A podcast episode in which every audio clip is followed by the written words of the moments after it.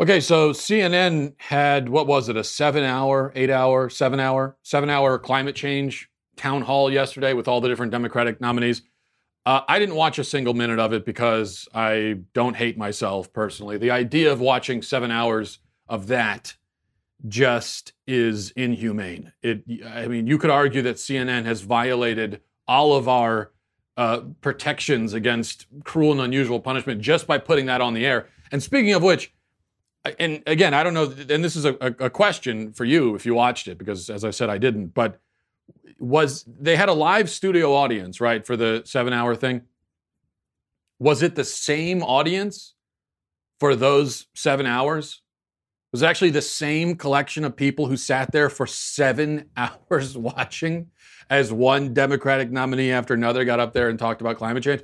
I just I can't imagine that. And if that's the case, where did they get these people? Were they all on work release from the local prison? Were they all, you know, sadomasochists? Was this some sort of weird uh, sexual fetish thing for them? I, I just I can't I don't get it. I can't possibly understand it.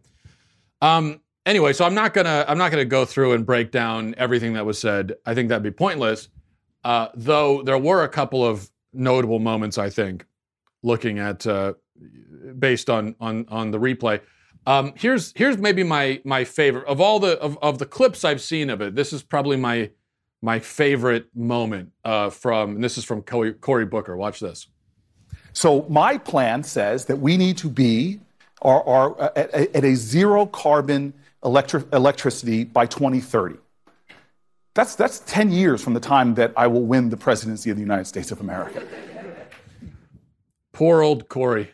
Poor, poor Booker. Uh, he says he's going to be president, and the audience treats it as a punchline. They actually laughed at him when he said he's going to be president. I swear, I'm really starting to feel sorry for Cory Booker, and this has been the weirdest thing for me throughout this campaign. It's one of the reasons why I kind of I, I, really resent uh, this political season because I found myself actually at various points kind of feeling sorry for Cory Booker, uh, Joe Biden, even Eric Swalwell at different points. Uh, I've even felt sorry for Beto sometimes. Now I know they don't deserve my pity, but I just can't help it. I'm, I'm, I'm a I'm a kind and sensitive guy. What can I say? That is, those are my most prominent personality traits, according to no one. What I really want to discuss, um, uh, what I want to focus on is one moment involving Bernie Sanders. But actually, before we get there, um, this here's here's one here's one thing with Andrew Yang uh, that I wanted to talk about briefly. Watch watch this. So, so what's the what's the answer? Are we all we, are we all going to have to drive electric cars? Um, we are all going to love driving our electric cars. Will we have to drive electric cars? Well, the, the, there will there will still be some legacy gas guzzlers on the road for quite some time because this is not a country where you're going to like take someone's you know like clunker away from them, but you are going to offer to buy the clunker back and help them upgrade. So Andrew Yang wants the government to buy everybody's car. And that's on top of the, what is it, a thousand bucks a month we're going to get from the government under Yang's plan. So it appears that Yang believes that the government has literally an infinite supply of money. And he also appears to believe that inflation is a myth, it doesn't exist. Because you can just give people money, buy their cars, it's not going to have any inflationary impact on the economy. Um, I, I just, I, these are not serious proposals from a serious person. I just, I don't understand why people love this guy so much. Speaking of unserious people, um, but in this case, an unserious person with seriously evil ideas. Here is a terrifying exchange uh, involving Bernie Sanders at the town hall last night. Good evening. Human population growth has more than doubled in the past 50 years. The planet cannot sustain this growth. I realize this is a poisonous topic for politicians, but it's crucial to face. Empowering women and educating everyone on the need to curb population growth seems a reasonable campaign to enact. Would you be courageous enough to discuss this issue and make it a key feature of a plan to address climate catastrophe? Well, Martha, the answer is yes. and the answer has everything to do with the fact that women in the United States of America, by the way, have a right to control their own bodies and make reproductive decisions. And the Mexico City Agreement, which denies American aid to those organizations around the world that are uh, that allow women to have abortions or even get involved uh, in birth control, to me is totally absurd. So I think, especially in poor countries around the world, uh, where women do not necessarily want to have large numbers of babies, and where they can have the opportunity through birth control to control the number of kids they have, something I very, very strongly uh, support. Let's let's just be clear about what what happened there. The question was whether Bernie would support abortion as a means to reduce the population and save the planet, and he said that he would. Okay. Now, the word abortion was never used, and so you're going to hear. In fact, I've already heard some people try to rationalize this by saying, "Well, no, he was talking about birth control, not abortion." Yeah, he did. He did mention birth control also, which he lumps in with abortion because abortion is a form of birth control in Bernie Sanders' mind. But he was also referring explicitly to abortion. That's what the whole bit about women can do what they want with their bodies. That's abortion. Okay, that's that always refers to abortion. That's not birth control because there isn't anybody out there who, despite what you hear from the left, there isn't anyone out there who's trying to make birth control illegal or whatever. That's that's not an argument that anyone's having. So there's no one saying that women shouldn't have the right to use birth control. Uh, there are people saying that women shouldn't have the right to kill their babies. And so when someone says, "Is women have the right to?" they're talking about abortion. And so that's what he wants to do. Um, he he is this is Bernie Sanders supporting eugenics explicitly, plain and simple. Now, this of course is not surprising. It's not new. Eugenics has been around for over 100 years. As it happens, Bernie Sanders has also been around for over 100 years, probably not a coincidence. And American leftists have supported eugenics in some form or another, using direct or indirect rhetoric for that entire time. In fact, the whole idea of abortion, support for abortion, rests inherently on a eugenics mentality. It rests on the commodification of human life. That is, seeing human life, uh, judging the worth of human life according to its usefulness to society. Saying that human life has subjective worth determined by other people, determined by society as a whole, based on how useful uh, or, or, or unuseful that human life is to society. All pro abortion people see human life this way. They all do. They must in order to be pro abortion.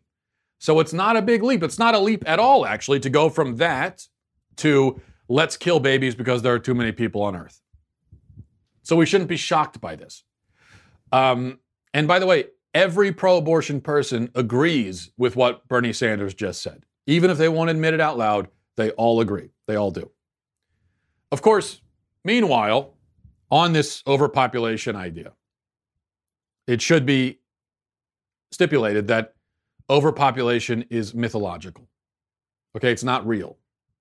The world is not running out of room or running out of resources. That is a myth. It is a fable told especially by people who want to justify the genocide of the unborn. We could just to give you an idea, I mean, uh, the Earth is is a very very big place. Okay, on an, on an astronomical level, it's it's not it's it's not a very big planet. There are a lot of bigger planets out there, but it is still a it's as far as we're concerned, from our perspective, it is a very very big planet. You could take we've got what seven billion people on Earth now. You could take them all and fit them all in the state of Texas. Every single person on Earth could fit into the state of Texas with their own townhouses and their own nice little postage stamp yards with a picket fence and everything.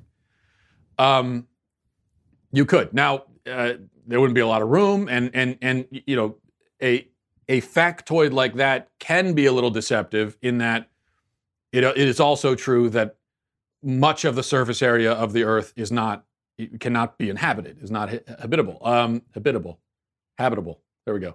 It's not habitable. Uh, you know, Antarctica, for instance.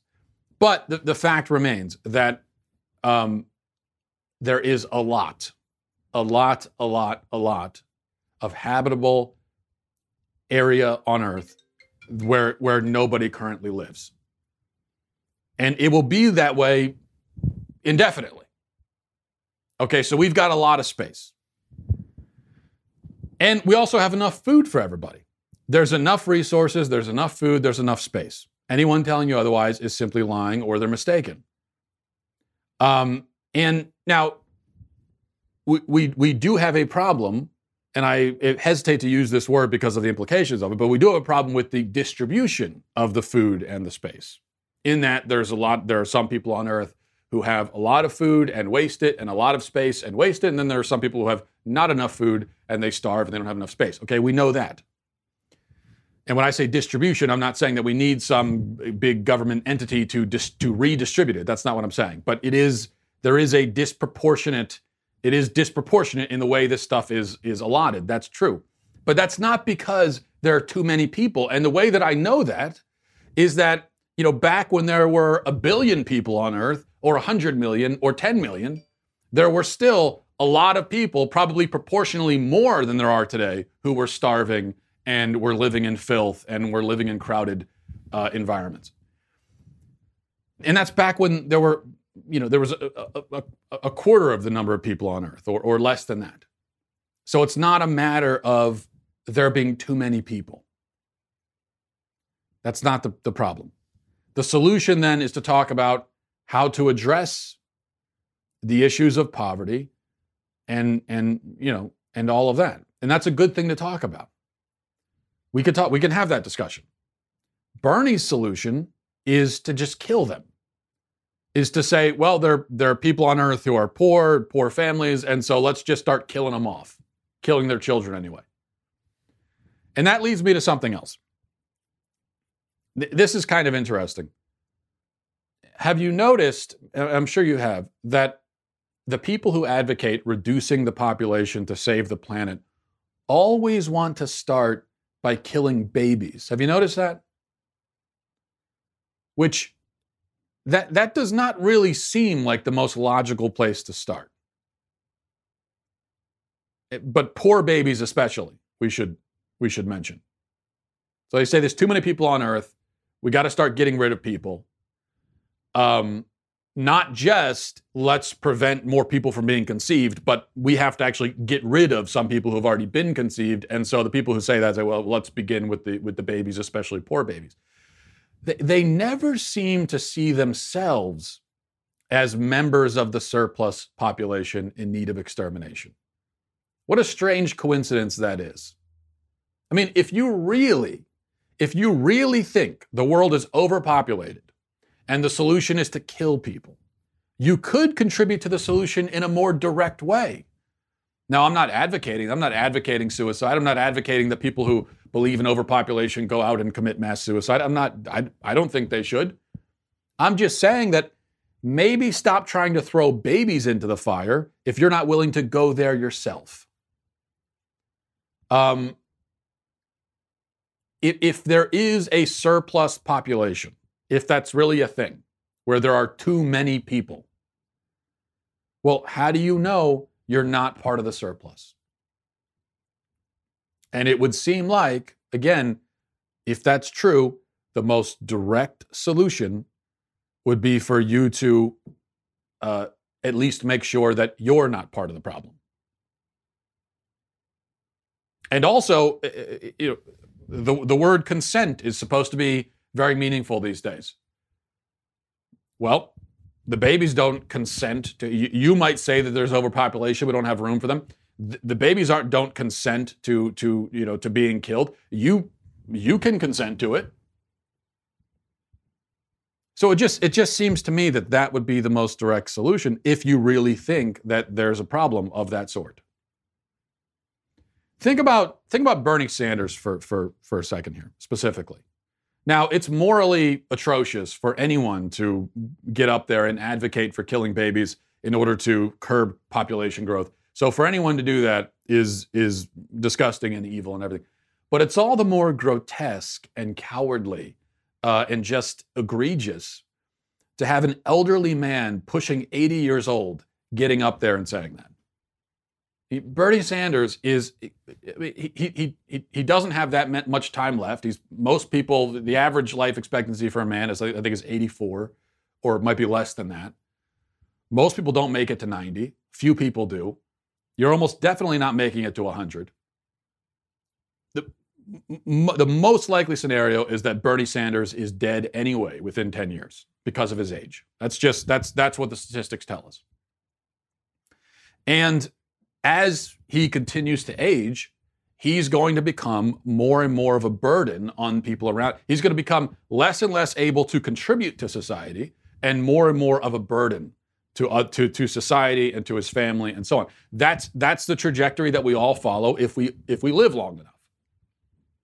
So again, if you really have this utilitarian, materialistic view of human life, and if you really think that, well, look, you know, babies, uh, we don't need them. There, there, there's, there's too many people.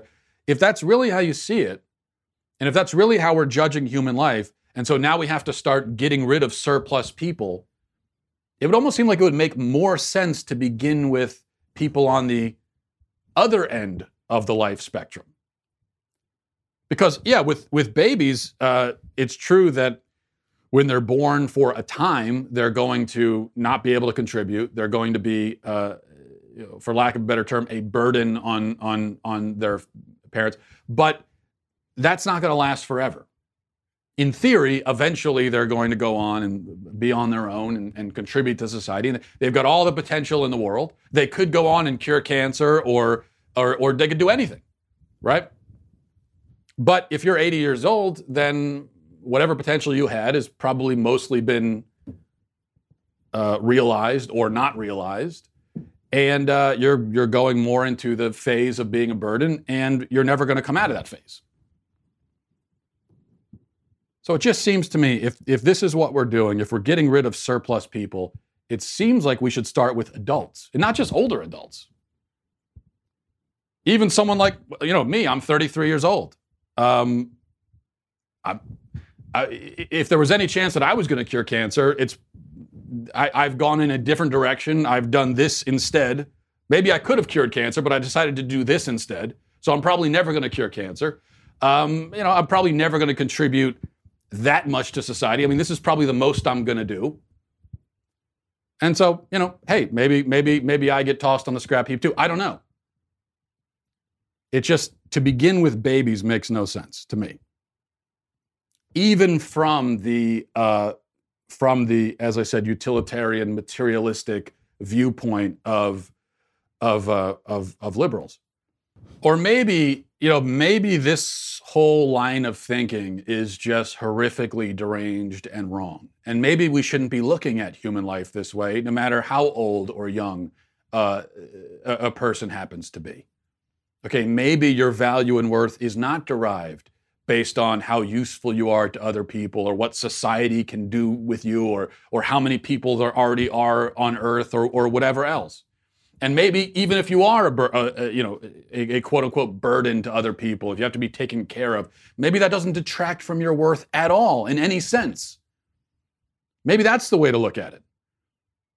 That's my vote. I vote for that. I think that's how we should look at it.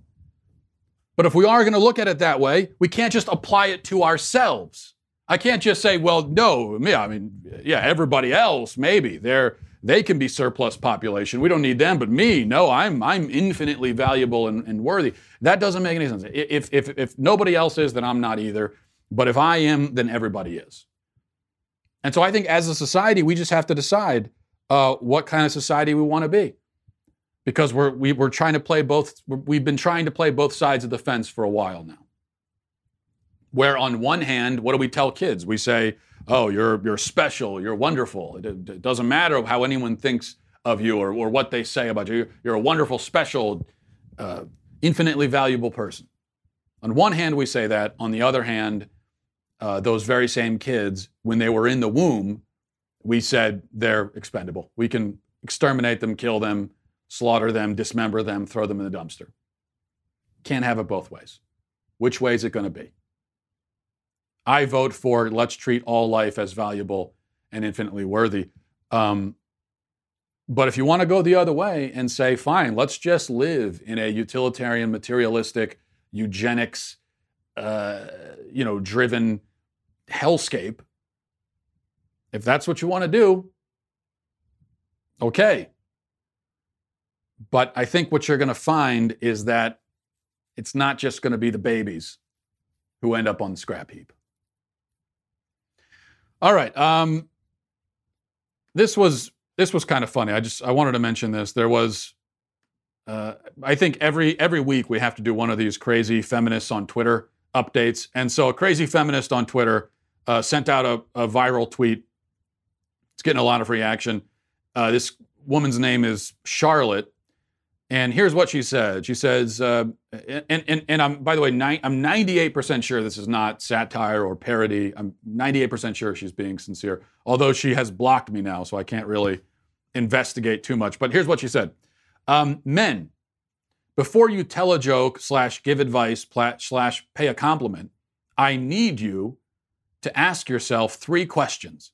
One, was I invited to speak? Two, Will what I'm about to say be welcome?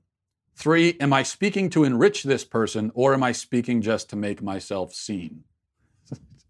Was I invited? Here, here, this is what she, men, this is what Charlotte, a woman named Charlotte, a feminist on Twitter, this is what she needs us to do. She needs it. Okay? We have been given our instructions. And so anytime you want to speak to anyone, you have to first, first uh, uh, wait for an invitation. I don't know, can we ask for the invitation? Are we allowed to say, may I speak?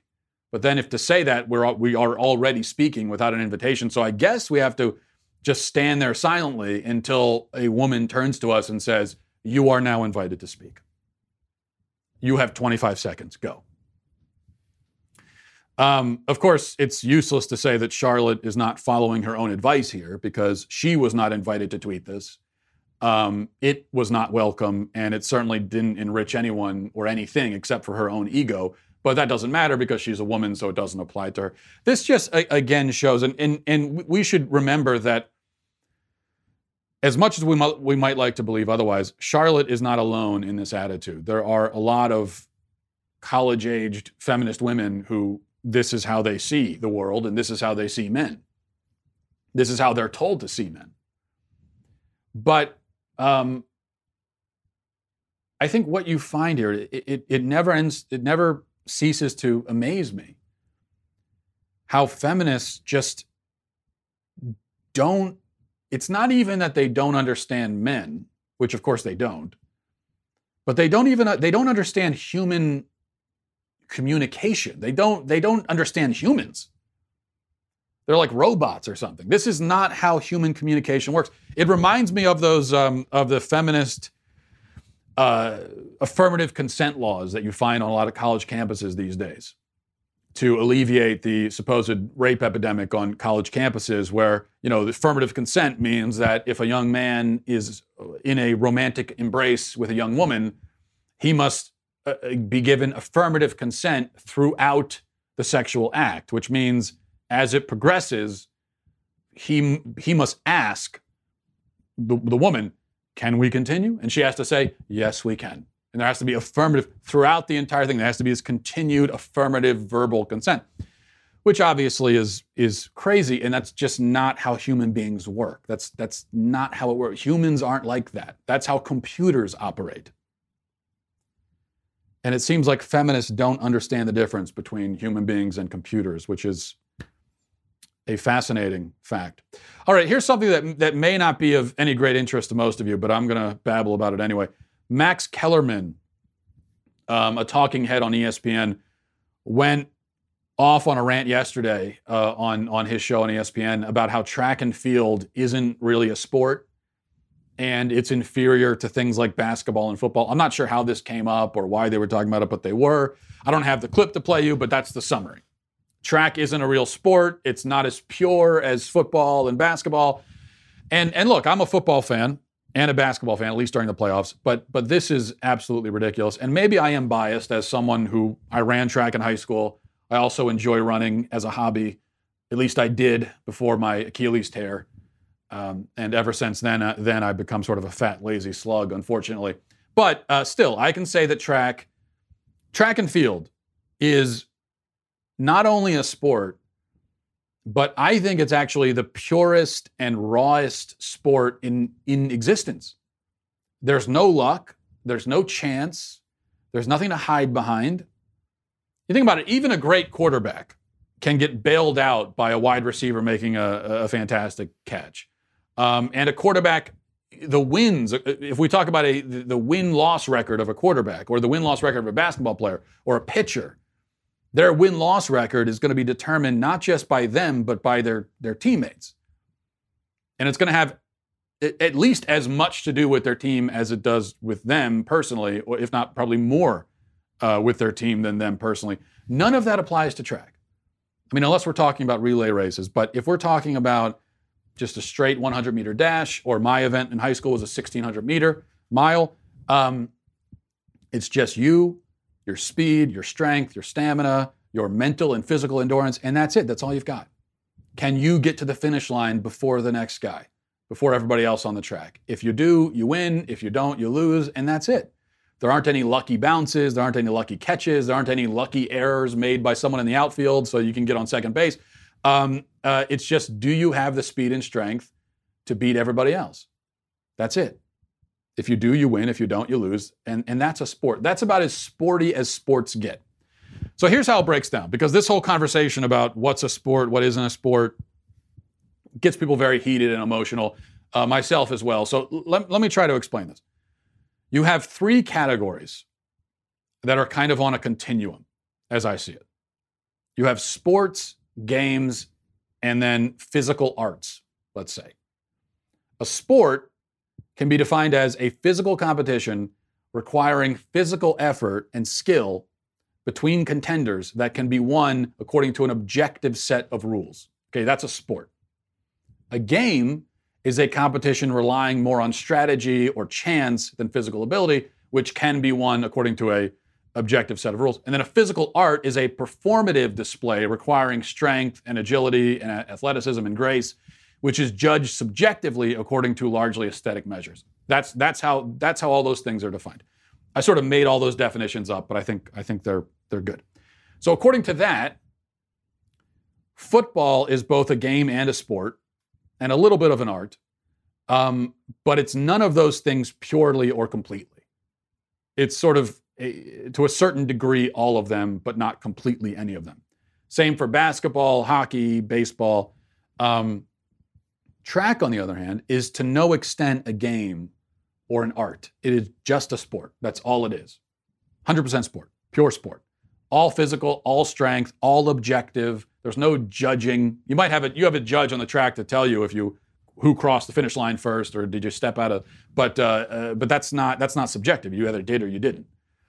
Something like gymnastics is not a sport at all. It is pure art because it is all subjective. In most gymnastic events, there is no way to win except by a judge subjectively assessing how you looked while you were doing it. That's an art, that's not a sport. Um, and then something like poker is just, or, or uh, you know, that's just pure game. That's not bowling. Okay, that's just a game. It's not a sport. It's not an art. So that's how it all breaks down. Um, and then soccer is none of those things. Soccer is just an activity for women and children to play uh, when they're bored, I guess. That's how, so I, I think we can just put that all to rest. There's a continuum, and that's how all that stuff. And by the way, it's not, when I say gymnastics isn't a sport, that's not an insult it's to be an art is a wonderful thing. It's just it's not the same kind of thing. All right, let's um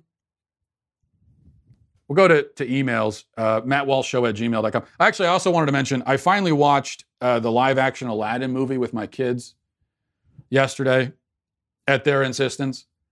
I didn't want to see it because, as I've shared before, I think the whole remake, the live action remakes of cartoons is a stupid cash grab, and I, I don't want to support it.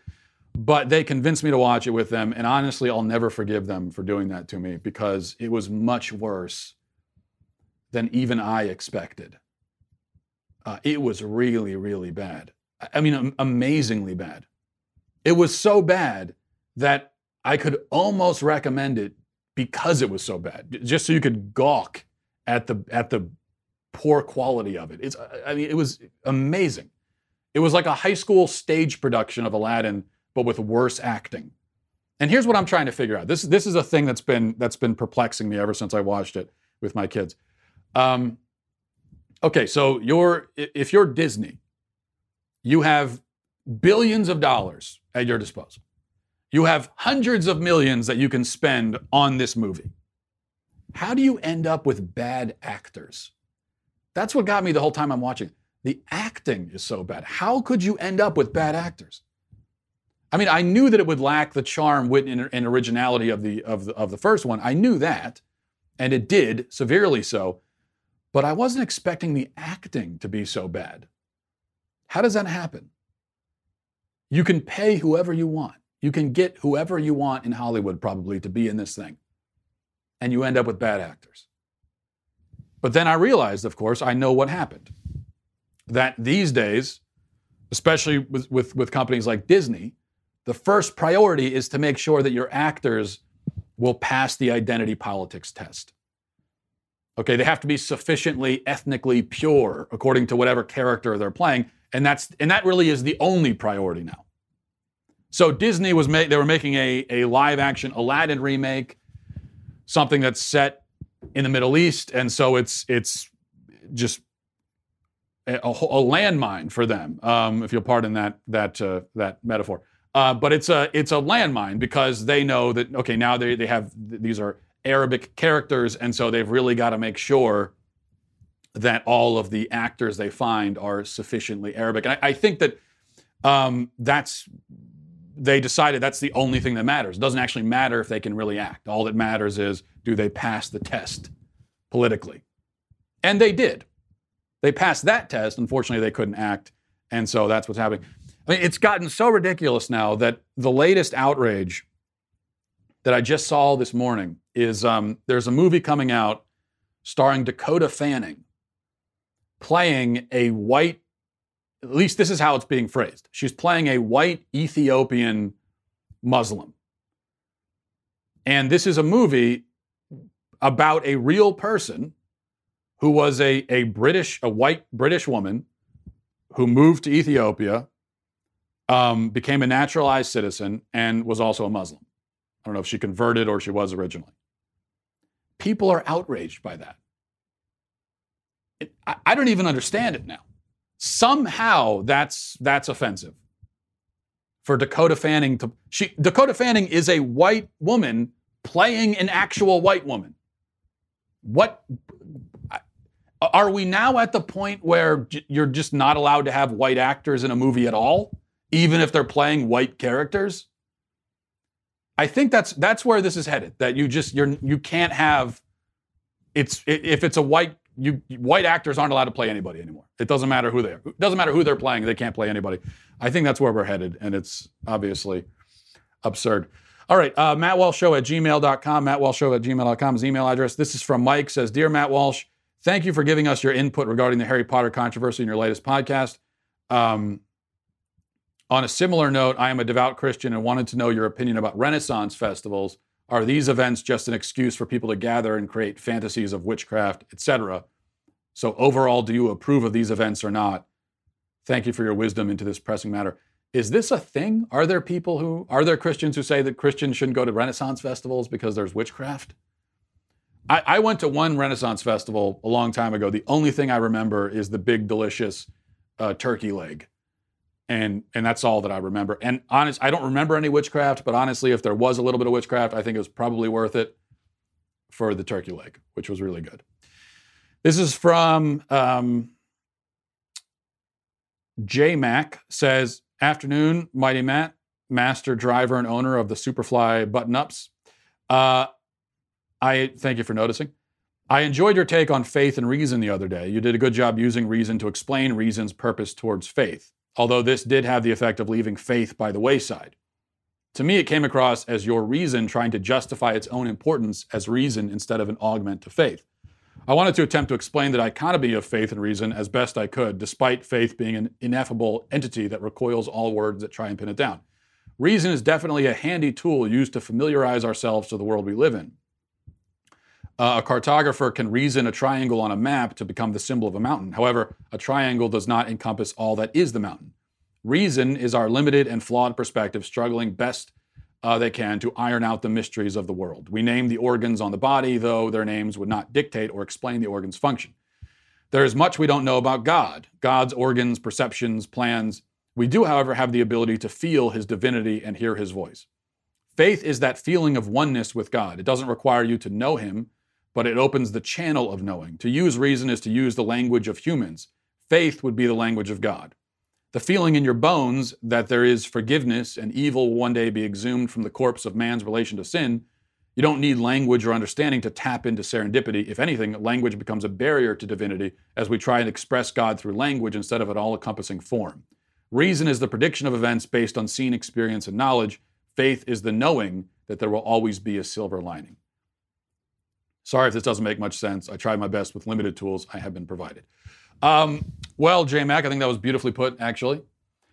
I I would maybe counter, um, not even counter, because I don't I don't disagree fundamentally with with most of what you said there, but I would add um, that to me, reason is in, in this in, in it the, the simplest definition for reason, I think, is that it is our ability to contemplate and understand.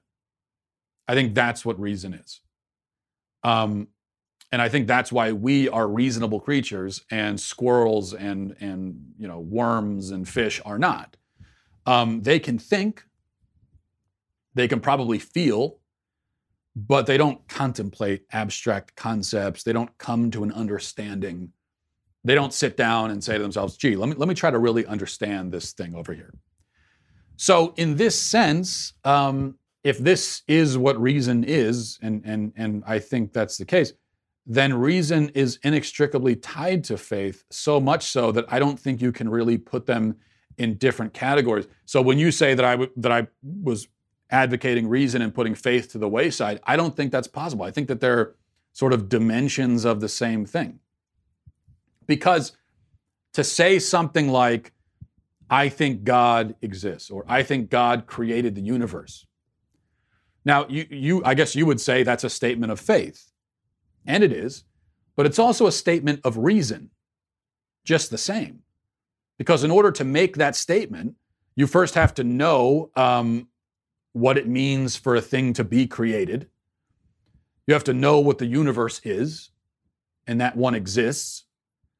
And you have to have some basic idea of what God is. You know, you say God, you have to now none of us can know God completely, but when we say we believe in God, we have to have some idea of what we believe in.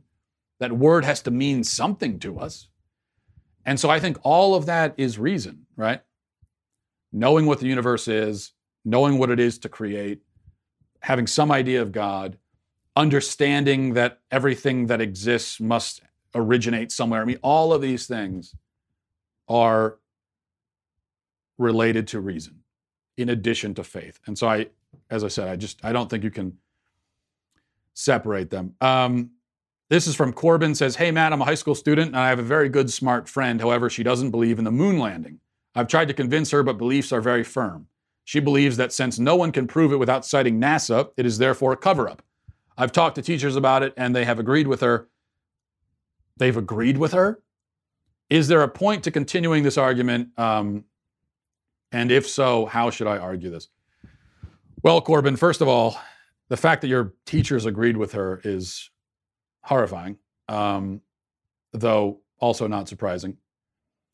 But there's an old saying that that's that says you, you can't reason somebody out of a position that they weren't reasoned into to begin with. Meaning, your friend did not adopt this belief because she seriously studied the issue objectively, considered the evidence, and arrived at this conclusion. She might claim that's what she did, but I guarantee you that's not what she did.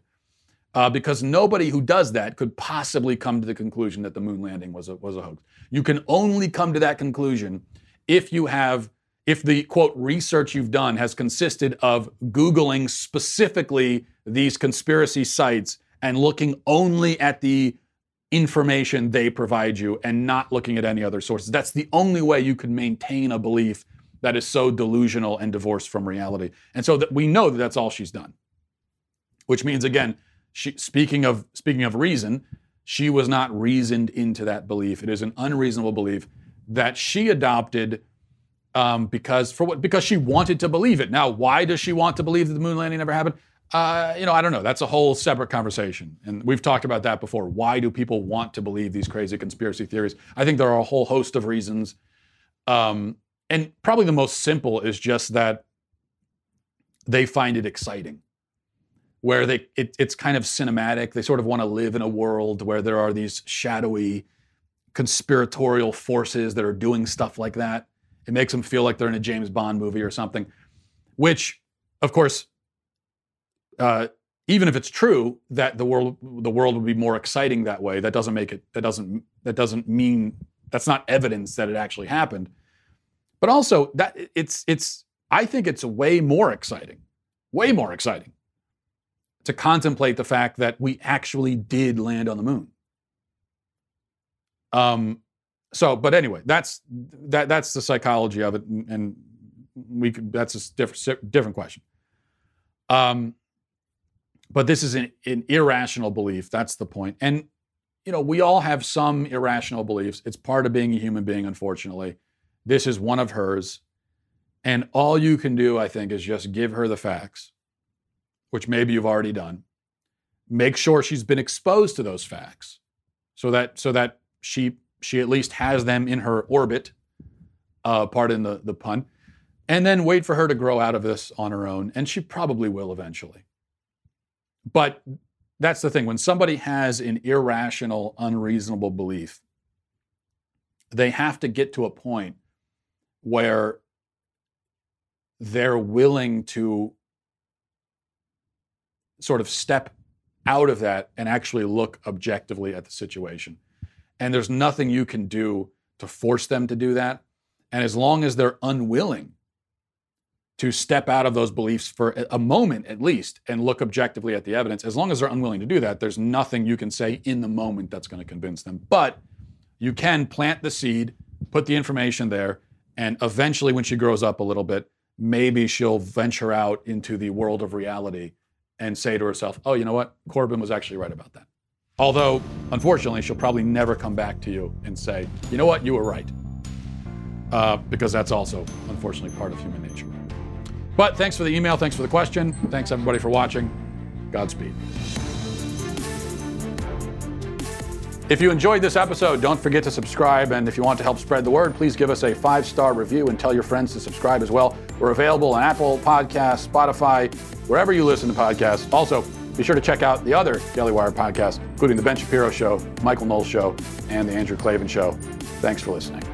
The Matt Walsh Show is produced by Robert Sterling, Associate Producer Alexia Garcia Del Rio, Executive Producer Jeremy Boring, Senior Producer Jonathan Hay, our Supervising Producer is Mathis Glover, and our Technical Producer is Austin Stevens. Edited by Donovan Fowler.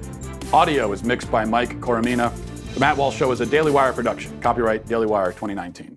If you want to delve the depths of leftist madness, head on over to The Michael Knowles Show, where we examine what's really going on beneath the surface of our politics and bask in the simple joys of being right.